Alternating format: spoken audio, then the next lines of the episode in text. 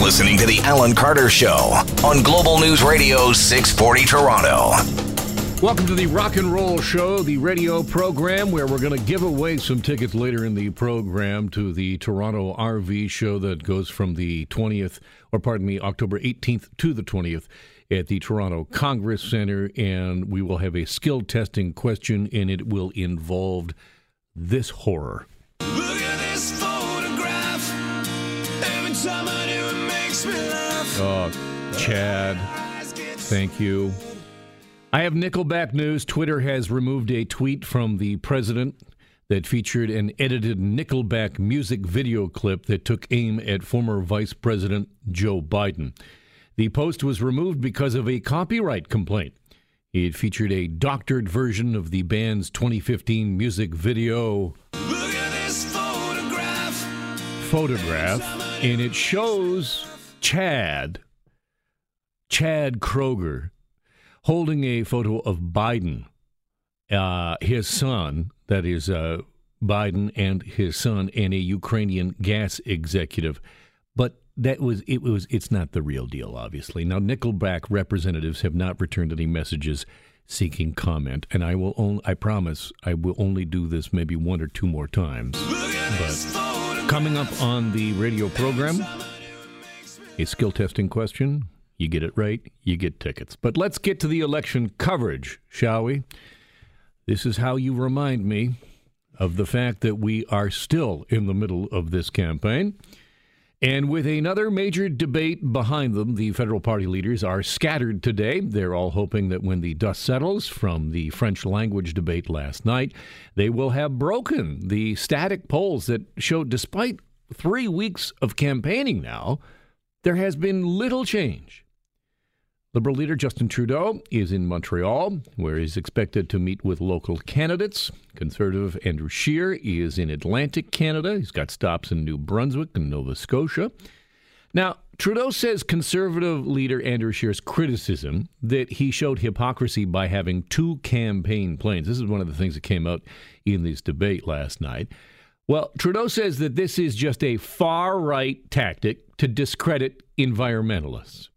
Scheer, as I mentioned, raised this during the debate last night. Trudeau says the Liberals are buying carbon offsets just like they did in the 2015 campaign. Doesn't matter how many planes I have. I got carbon offsets. You see? He says conservatives, and this conservative attack is a quote, well established far right tactic. What we're seeing here from the Conservatives is a classic and desperate attempt to distract from the fact that they have zero approach on climate change, don't even think it's important. That is Justin Trudeau. We will get to Andrew Scheer shortly and ask him, Andy, how come you ain't buying any offsets? What's wrong with you? What's wrong with you and the offsets? But Canada's three major Federalist Party leaders took turns last night attacking the resurgent Bloc Québécois. Trudeau launched hostilities against the Bloc leader, Yves Francois Blanchet, accusing his party of trying to fuel divisions because of his Quebec separatist agenda. Singh and Scheer piled on. The NDP leader saying Mr. Blanchet wants to return to the federalist sovereigntist debate. I don't think we can have a real discussion about what the possible outcome of this election will be without a better understanding of what's going on in Quebec. And sometimes from this side of the two solitudes, it is difficult to discern what's happening in that province. And to help us do that, I'm joined by Gloria Henriquez, which is, who is a global Montreal reporter and joins me on the line. Hi, Gloria. Hi, Alan. Thanks for having me. What is there a consensus amongst the pundits and prognosticators about who won the French language debate? Well, not a consensus about who won, but definitely about who lost. And every single newspaper, every single French newspaper cover has Andrew Scheer as the biggest loser in this debate. All the covers have him as the person who was the most attacked last night. It was a pretty tough night for him. And what about uh, the attacks on the bloc? Did the other party leaders land any uh, blows at all? Yeah, there were a few blows. Uh, Justin Trudeau just basically saying that, uh, you know, the bloc is a pro sovereigntist uh, party. So definitely um, reviving that debate of of separation, which um, not it's not too hot here in Quebec um, in the past few days. People just don't really care as much as they used to before, but there's still a little bit of like, uh, we don't really want to talk about it.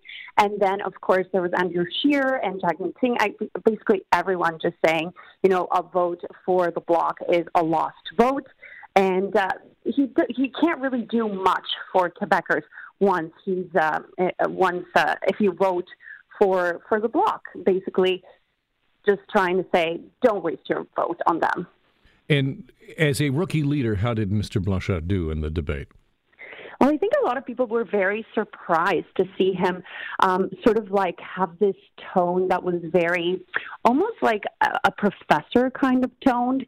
He just set himself apart by being um, more, I guess, elegant than the rest of the leaders by not speaking over them and just, uh, you know, trying to distinguish himself as someone who is more, I guess, mature than the other leaders. So that was something that might have been surprising to a lot of Quebecers because the bloc has been almost in disarray since Gilles Duceppe left. Um, the leadership has been, you know, really difficult. And so to have a Francois Blanchet just show that tone that was missing was, was I guess, impressive for a lot of people. Gloria Henriquez is a global Montreal reporter who has been talking to us about what Quebecers are thinking about last night's French language debate. Thank you so much for being on the program. Thank you. Have a good day. So, maturity. What kind of pitch is that? That'll never work. Being more mature. Hey, let's get to those conservatives. And we did ask this question. Remember, we talked about two planes. The liberals have two planes. Hey, Andrew Scheer, the liberals have two planes, sure, but they bought carbon offsets. Why don't you buy some carbon offsets, Andy? Well, our plane is actually uh, using less fuel than uh, the, the, the plane that's carrying Justin Trudeau and his staff and the media around. So right there, we're emitting fewer emissions, and we're going. We've we've decided to get by with just the one plane. Uh, we've uh, taken that decision. Uh, it's, it's uh, you know we've we found that we've got more than enough space. We can we can make do with just the one. And I don't buy Mr. Trudeau's excuse that somehow uh, purchasing some credits excuses him, gives him the privilege to burn more fuel at tens of thousands of gallons per hour or per flight. I don't think you answered the question there, Mr. Scheer. It's not about economy. It's not about making sure that everyone only brings one piece of carry on luggage. That is not the issue, sir. And it just seems that this two plane thing, again, I think it will resonate with the people that the conservative have already won. Uh, yeah, Trudeau and his two planes hate that guy. But already those votes are already going the conservative way. And that is really going to be so interesting as we get down to the final strokes. And I can't believe that someday, I feel like that line from Apocalypse Now someday this election's going to end. The New Democrats' Jagmeet Singh is in Toronto, returning to areas where he's hoping to take seats back from the Liberals after an extended amount of time in British Columbia. And my point about the conservatives is how efficient their vote is going to be. Their vote will be very efficient in Alberta. It will be very efficient in parts of this province and rural portions of this province that will go solidly, solidly blue. But the question really will be where are the New Democrats? A strong New Democratic Party means an opportunity for Mr. Scheer's uh, candidates to sneak up the middle, especially in the 905. So, what does this all mean? I just will quickly mention the Greens' Elizabeth May and the People Party's Maxime Bernier are in their respective home promises, provinces today. May is on Vancouver Island and Bernier is in Quebec. But what does it all mean? Because we have some new numbers. New seat projections now show the Liberal Party have has recovered slightly in the two weeks since those photographs and the video emerged of Justin Trudeau wearing blackface, but not enough as of yet to actually firmly put them in majority government territory. If the vote were to be held tomorrow, the latest seat projections from the Laurier Institute this is LISPOP. We use them here at Global News. It suggests that the Liberals are close to a strong minority thanks to a small boost in this province. If voters went to the ballot box, Liberals would get 158. That is up eight seats from the previous week. The Conservatives would win 136.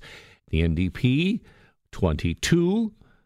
And the Green Party and People's Party of Canada remain stable at five seats and one seat, respectively. Now, to form government, remember this. You got to keep this number in mind, folks 170. That's your key number. Write that down. Put it down on, actually, write it on your, on your hand. You're just going to need that 170 because that's your key number. And right now, it looks like the Liberals are short of that. But which way is it going over the next couple of weeks? It is going to be very important. And when we come back on the Alan Carter program, we are going to take you to Markham Stouffville. That is the site of tonight's election roadshow on Global News as we take a look at the electoral chances of Jane Philpott. Can an independent win there? And what does that mean? And if she can win there, what does it mean overall for the Liberals' opportunity to really squeak from minority into majority territory. Is that in the cards?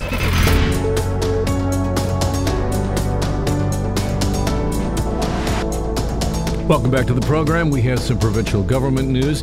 The Ford government apparently canceling its $28 million budget cut to children's aid societies after growing concerns about the ability of the cash strapped agencies to actually protect vulnerable children in this province.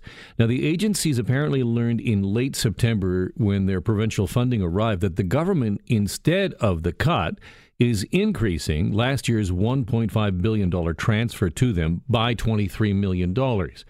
In an email statement that the Toronto Star has, the Ministry of Children, Community and Social Services, Minister Todd Smith, said that the government decided that it was best to keep funding, uh, quote unquote, stable while the government consulted agencies for needed reform. So apparently, another turnabout and walk back from the Ford government. We'll stay on top of that for you throughout the course of the day.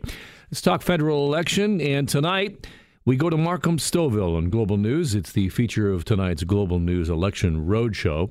Now, Markham Stouffville is one of the most diverse ridings in this country. It boasts a population of about 126,000 people. The riding is very tech savvy. The city of Markham has the greatest concentration of high tech and life science companies in this country. Now, the riding was created in 2012. In two elections, voters sent a Liberal to Ottawa. The incumbent is Jane Philpott, former cabinet minister in the Liberal government and now running as an independent after being ejected from the Liberal caucus. In March, she resigned from cabinet over Trudeau's handling of the SNC Lavalin affair, and as I mentioned, was later removed from caucus. And as an independent, Philpott is going to be challenged by former Ontario Health Minister Helena Jaczek, who's running for the Liberals. Conservative, Theodore Anthony, NDP, Hal Berman, and a Green candidate, Roy Long, round out the candidates in this riding. Now, some history. The riding of Markham Stouffville has only been around for a little while encompasses part of the province that was previously included in the ridings of Markham Unionville and Oak Ridges Markham. Both of those ridings have a history of tight races between liberals and conservatives. In Markham Unionville, the last election saw a conservative. Prior to that, it was liberal for more than a decade. And in the now defunct riding of Oak Ridges Markham, it was a similar story from 04 to 08. It was a liberal, then 08 to 15 a conservative. Global News producer Aaron Eaton joins me on the line now with more on what we can expect tonight during our Global News Roadshow. Hi, Aaron. Hi. Thanks so much for having me. So, what do we have on tap? What uh, do we have? We have a marching band. Is there? what do we have? Well, we will be at uh, Joseph Street Parkette tonight. We're going to have a lot of a lot to talk about. So, we've spoken to most of the candidates. I think we're we're four out of five right now. Uh, we've spoken to the mayor of Markham, people living in the riding about their concerns with political science professors, you name it. So we, we've covered this riding from all angles and are, are tackling We yeah, got the, the range of what, what there is to talk about there. we got all the eggs eggheads, and we actually have some real people too. I And understand. real people to weigh in. Yeah, it's always nice to hear from them. And They this is definitely have some firm opinions, that's for sure. And this is so interesting because of having an independent here in this riding.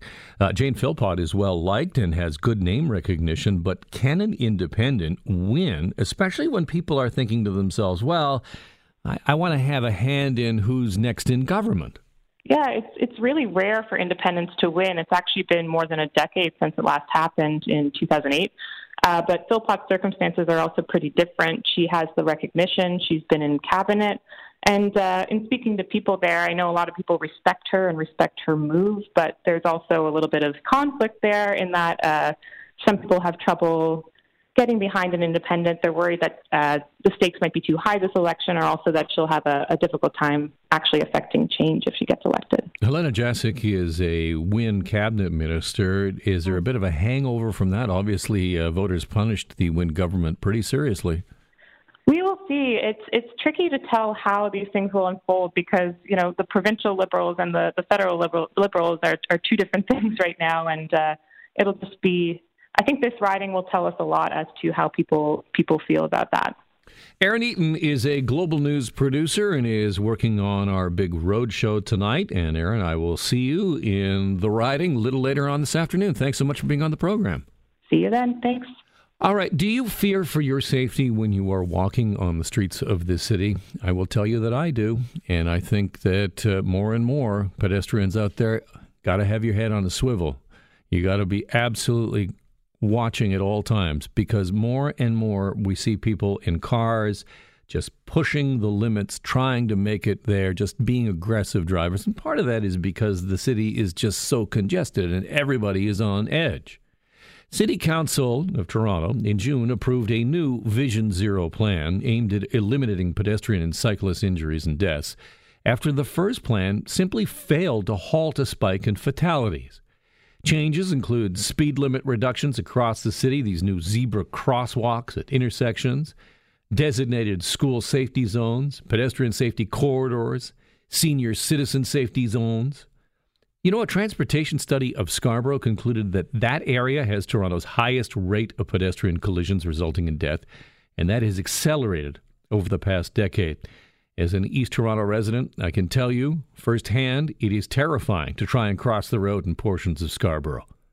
Factors include long stretches of wide, high speed roads without any kind of pedestrian crossing whatsoever. Now, so far this year, there have been 45 fatalities on city streets. 27 of the victims have been pedestrians. Toronto Police Sergeant Brett Moore of Traffic Services says actually the pedestrian fatalities are no higher than they've been in recent years, but what has changed is the age of the victims. Of the pedestrians killed so far this year, 81% were 55 or older. In 2017, by contrast, 55% of pedestrians were 55 or older. There are motions being presented at City Hall today, as I mentioned. Among them, targeting heavy trucks in Vision Zero Road Safety Plan. Our Don Valley West Councillor Jaye Robinson will present a motion that asks for a hard look at the way that heavy trucks operate in this city, how to make them interact more safely with pedestrians and cyclists. And this follows in the wake of that tragic death on September 10th of a pedestrian who was hit by a cement truck at Yonge and Erskine Avenue. Scarborough Rouge Park Councillor Jennifer, uh, pardon me, Councillor McKelvie will have a motion asking for ways to improve timing and coordination of construction of school safety zones. And that goes hand in hand with a motion from Beaches East York Councillor Brad Bradford, who's going to ask the province to enable school bus stop arm cameras. And that will catch motorists who speed past stopped school buses and apparently make streets safer for school children. Joining me on the line to talk about his proposal is Councillor Brad Bradford. Brad, thanks for being on the program. Thanks so much for having me, Alan. Why is it that you think cameras will actually increase safety? Well, I think that the enforcement part is something that we've had challenges with in the city of Toronto when it comes to road safety. Uh, last week, uh, we did a three day traffic blitz. We issued 1,700 tickets, and 625 of those uh, were in school zones. So that's really problematic. I know I hear from residents all the time about concerns around traffic safety in our neighborhoods, particularly around schools. And this is just another tool using the technology that's available uh, to to hopefully in, improve driver uh, habits and and make it safer for everybody. I, I think there would there not be some rollout difficulties with this. Why not go with more increased blitzes as opposed to trying to install all of these cameras? Plus, you got to go to the province for this. And last I checked, the city's relationship with the province was not the best. Well, you know, we, we try and work with all levels of government, and I think that that's that's key and that's important. But actually, the in April of 2019, the province did enact legislation under the Highway Traffic Act to allow for stop arm cameras to be installed on buses across Ontario. What hasn't happened is the enabling legislation for the camera installation um, to actually use the cameras to their full potential. So right now, the regs require a police witness to appear in court for the evidence to be used, and and that obviously creates a, a bottleneck and a huge barrier for the policy to be most effective. So we're really just asking the province to speed up the rollout uh, of the stop arm cameras. Again, the, the legislation has been enacted. Now we just need the regs to make that actually uh, a reality for us here in Toronto and, and make it more effective. Now, does that regulation apply to the application to have cameras put on streetcars as well? Is that the same regulation? It's it, it would be separate, but it is uh, it's about ex- expediting those regulations. So the the streetcar one, as I understand, which we did at TTC, that's separate. Um, this is specifically for school buses, but it's the same challenge. Like you know, we we need to make it easier for our police to track that data and have this evidence.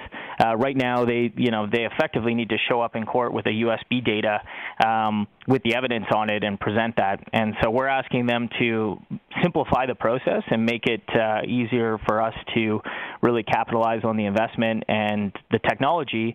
And ultimately, it's going to make our school zones uh, a lot safer. Obviously, that motive is laudable. But I ask you this question between cameras on school bus arms, cameras on TTC vehicles, cameras at red light uh, intersections, so on and so forth. We've come to a point where it's a police state and there's a camera everywhere willing r- uh, ready to snap your picture and send you a fine.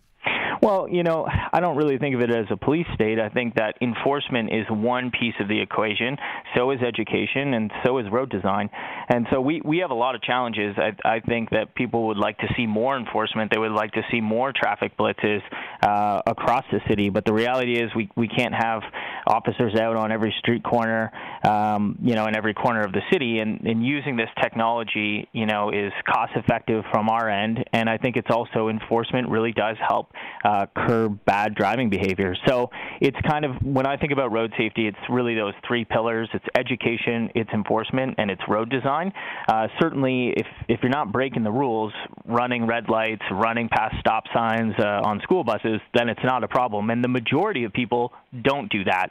But there are some bad actors out there, and, and in my view, there's really no excuse for running past uh, a stop arm on a school bus in a school zone. Uh, that's inexcusable. So, you know, $450 ticket, if that helps curb that behavior, then that's something, you know, I really support. Brad Bradford is the Toronto councillor for Ward 19, Beaches East York, and has presented, or I guess is going to present the motion today. Have you done that already? It's it's going to be up after lunch. All right. Thanks so much, Brad. Appreciate you being on the program. You bet, Alan. Bye bye. And just to recap, Mr. Bradford is putting forward a motion to equip school bus arms, the arms that come down to say that you're not supposed to go past with cameras to be able to snap your picture. If you go past, you violate that, you get yourself a ticket.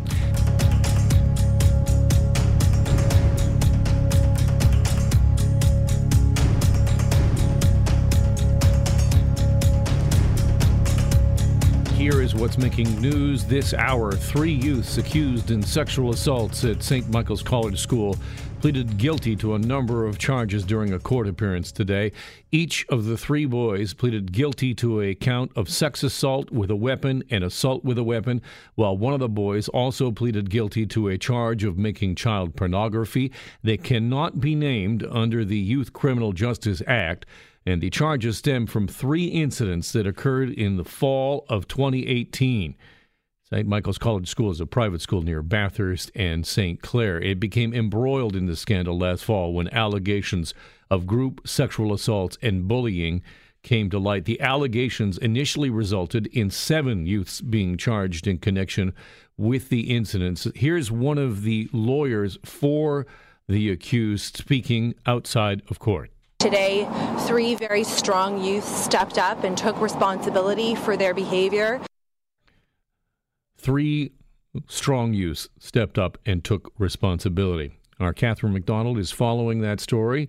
We will continue to cover that for you on Global News Radio throughout the course of the day. I want to take you to Paris, where four people were killed at a Paris police headquarters when an employee attacked them with a knife. That's according to French authorities in a sudden outburst of violence that has shocked the French capital. A French official says the deadly attack was carried out by an administrator at police headquarters. The assailant shot dead. It appears to have begun in an office and continued elsewhere inside the large compound across the street from Notre Dame Cathedral. The motive unknown, but the employee allegedly responsible for the violence apparently never posed any problems before. Tom Rivers, ABC News at the Foreign Desk. From Paris to a frightening development in Michigan, where a fourth person has now died from a rare mosquito borne virus. The death in Calhoun County, Michigan marks the ninth human case of Eastern equine encephalitis in the state. According to the Michigan Department of Health and Human Services, 33 animal cases have also been reported, all resulting in death. Triple E has a 33% fatality rate among humans who contract the mosquito borne disease. 90% of horses die. Health officials in Michigan have been conducting aerial sprays in areas where the disease has been contracted. They've already treated more than 128,000 acres. Ryan Burrow, ABC News. And on August 19th in Ontario, the Ministry of Agriculture, Food and Rural Affairs notified that it had a confirmed case of what we were just talking about there, EEE, it's known, in a horse located in the Leeds and Grenville area.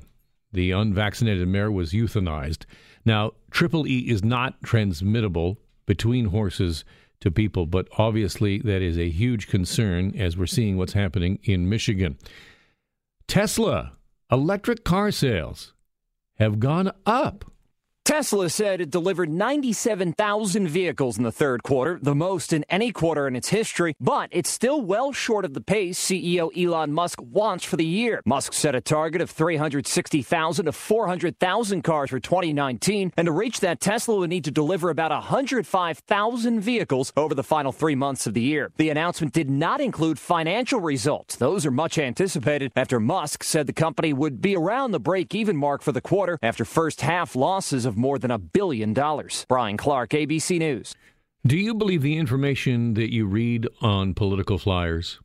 A recent all candidates meeting in Beaches, East York, the PPC candidate, I was moderating she claimed that lowering immigration numbers would help housing affordability. That brought a chorus of boos. Is it true?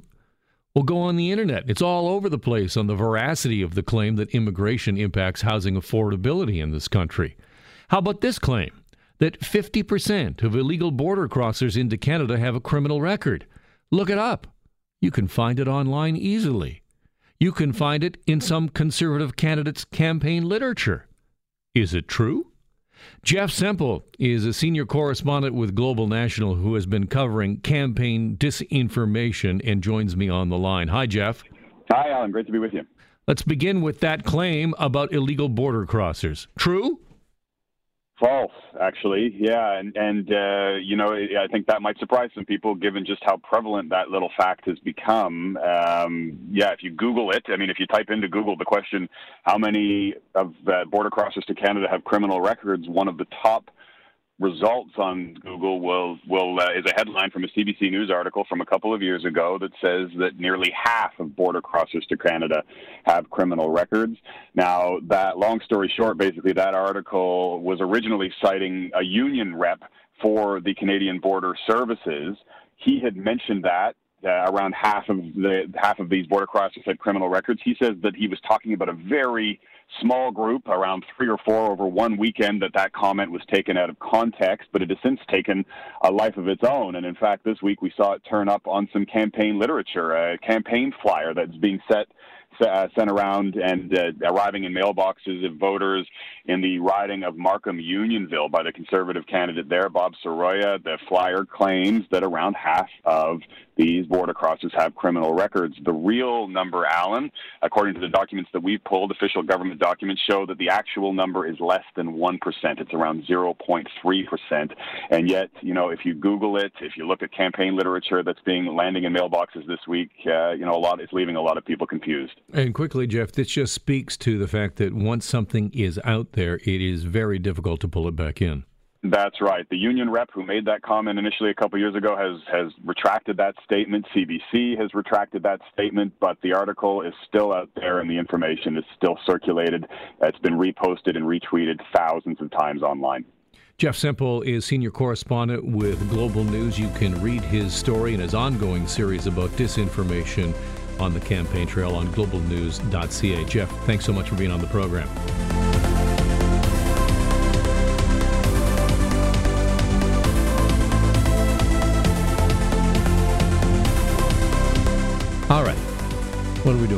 Sports. That's what I want to do. I want to talk about. Uh, did you watch any Leafs last night? You enjoy a little bit of that? Well, John Tavares said recently that he used to dream about playing for the Leafs when there wasn't a C on his jersey. Now, the 29 year old has surpassed even his own childhood expectations. Tavares named the 25th captain in franchise history Wednesday. That was in a pregame ceremony. Uh, and then, of course, they went on to play the Ottawa Senators. And then to basketball. Uh, who is the fun guy now? The LA franchise, the Clippers, have recently released a video of our fun guy talking about you're trying to be a cool dude. You know who I'm talking about here, Mr. Leonard. Now, here is the clip of Kawhi Leonard. This is where the Clippers try and basically take our bit and recreate it. You tell me whether you think this is going to go viral. It's a make or miss league. Make, miss. It, it's a make or miss league, baby. That's weak. That's weak. Baby. No, not going to happen.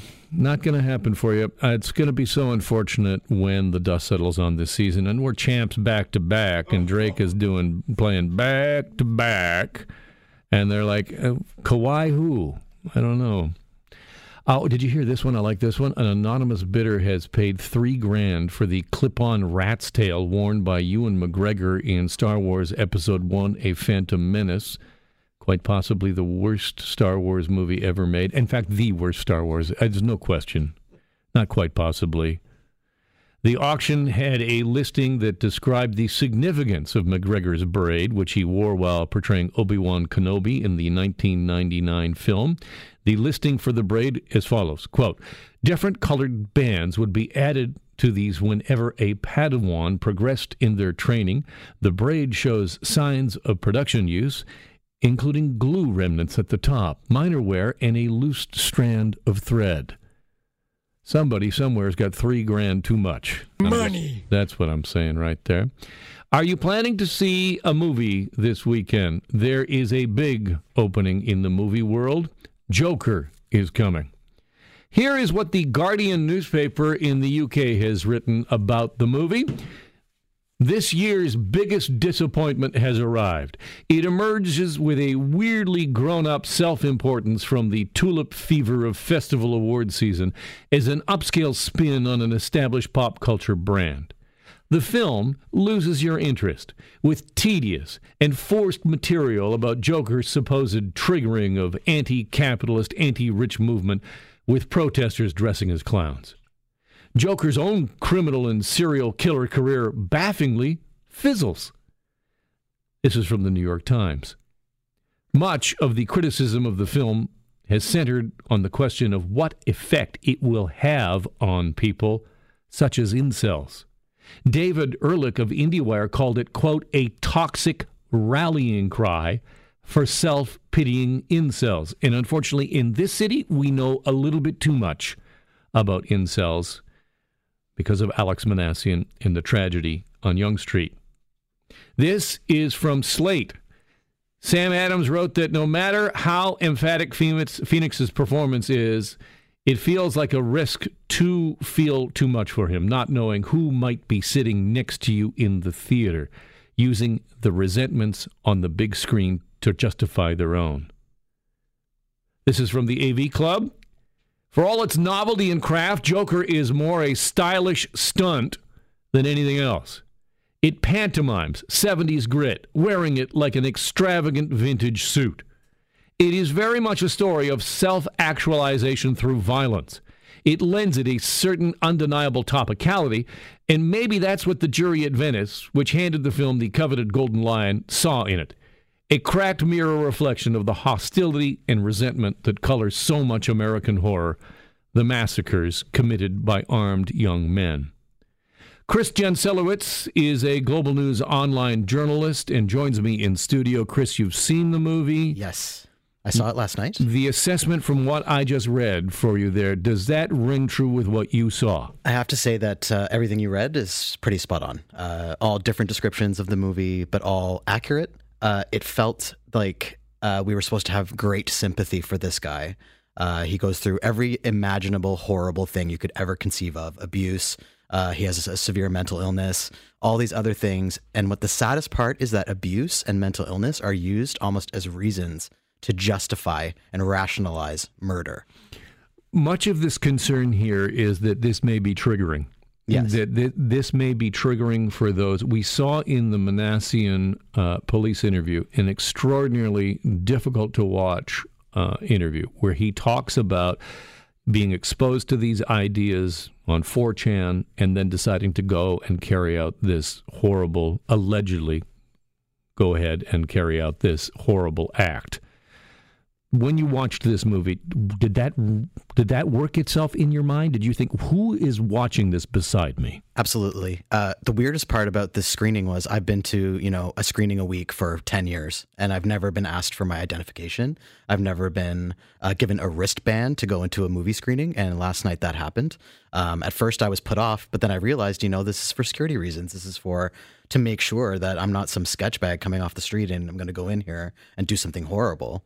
And as I'm watching, I'm thinking, my God, if I was a 13 or 14 year old with an axe to grind and I'm watching this movie, I might get the idea. And I'm not saying that anyone, you know, people are sheep and that they're going to be, you know, morons and just believe everything they see. But you never know, especially as like a teenager or someone impressionable, what you could get from this movie. What I understood the message to be is that if you suffer enough, uh, if you are beaten down enough by the world, then you have every right to go out and kill people. That was essentially the message of the movie. The violence was justified in your mind.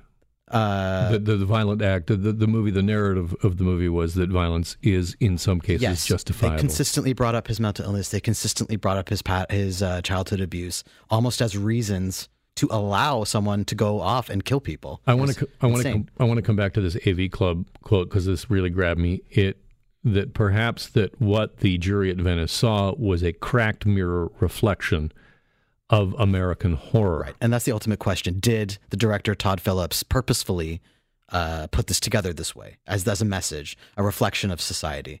I would say the recent interviews he's been doing over the last week kind of indicate no, uh, he most certainly did not do this on purpose because there will be those that will bring up other movies. For example, Bonnie and Clyde. Remember when that came out? Extraordinarily violent. It is seen as a hallmark of new cinema and a reflection of the violence that was pervasive in American society at the time. Mm-hmm. Now, obviously, we didn't have the situation of triggering, but can you relate it on that level? Um, you know, yeah, it's it's a, a, kind of a, a, representation of what we're seeing in society. Sure, absolutely. Uh, you know, there's people that are angry, there's people that are upset, and this whole mask of it being against the rich. I'm not sure whether that's really convincing.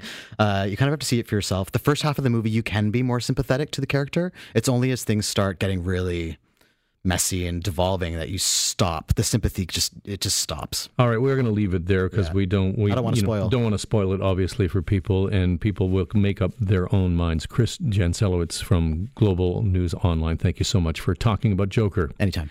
Uh, I will just quickly tell you as we finish the program our skill testing question for our folks who are trying to get themselves to the RV. Did we get anybody call? People called. Did we give away? Did we give tickets away? Did people know the answer? That the answer was Look at this photograph.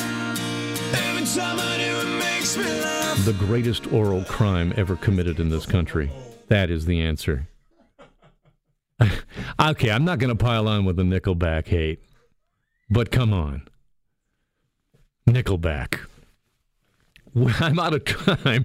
I will see you again tomorrow at noon. But please, if you can, join me tonight on the Global News TV thingy, Majabber, where I'm live for our election roadshow live in Markham tonight, talking about Jane Philpott, Philpott's chances of being elected as an independent. That's 5:30 tonight on Global News, and then simulcast here on this station at six o'clock. Until tomorrow, thanks so much for spending some time.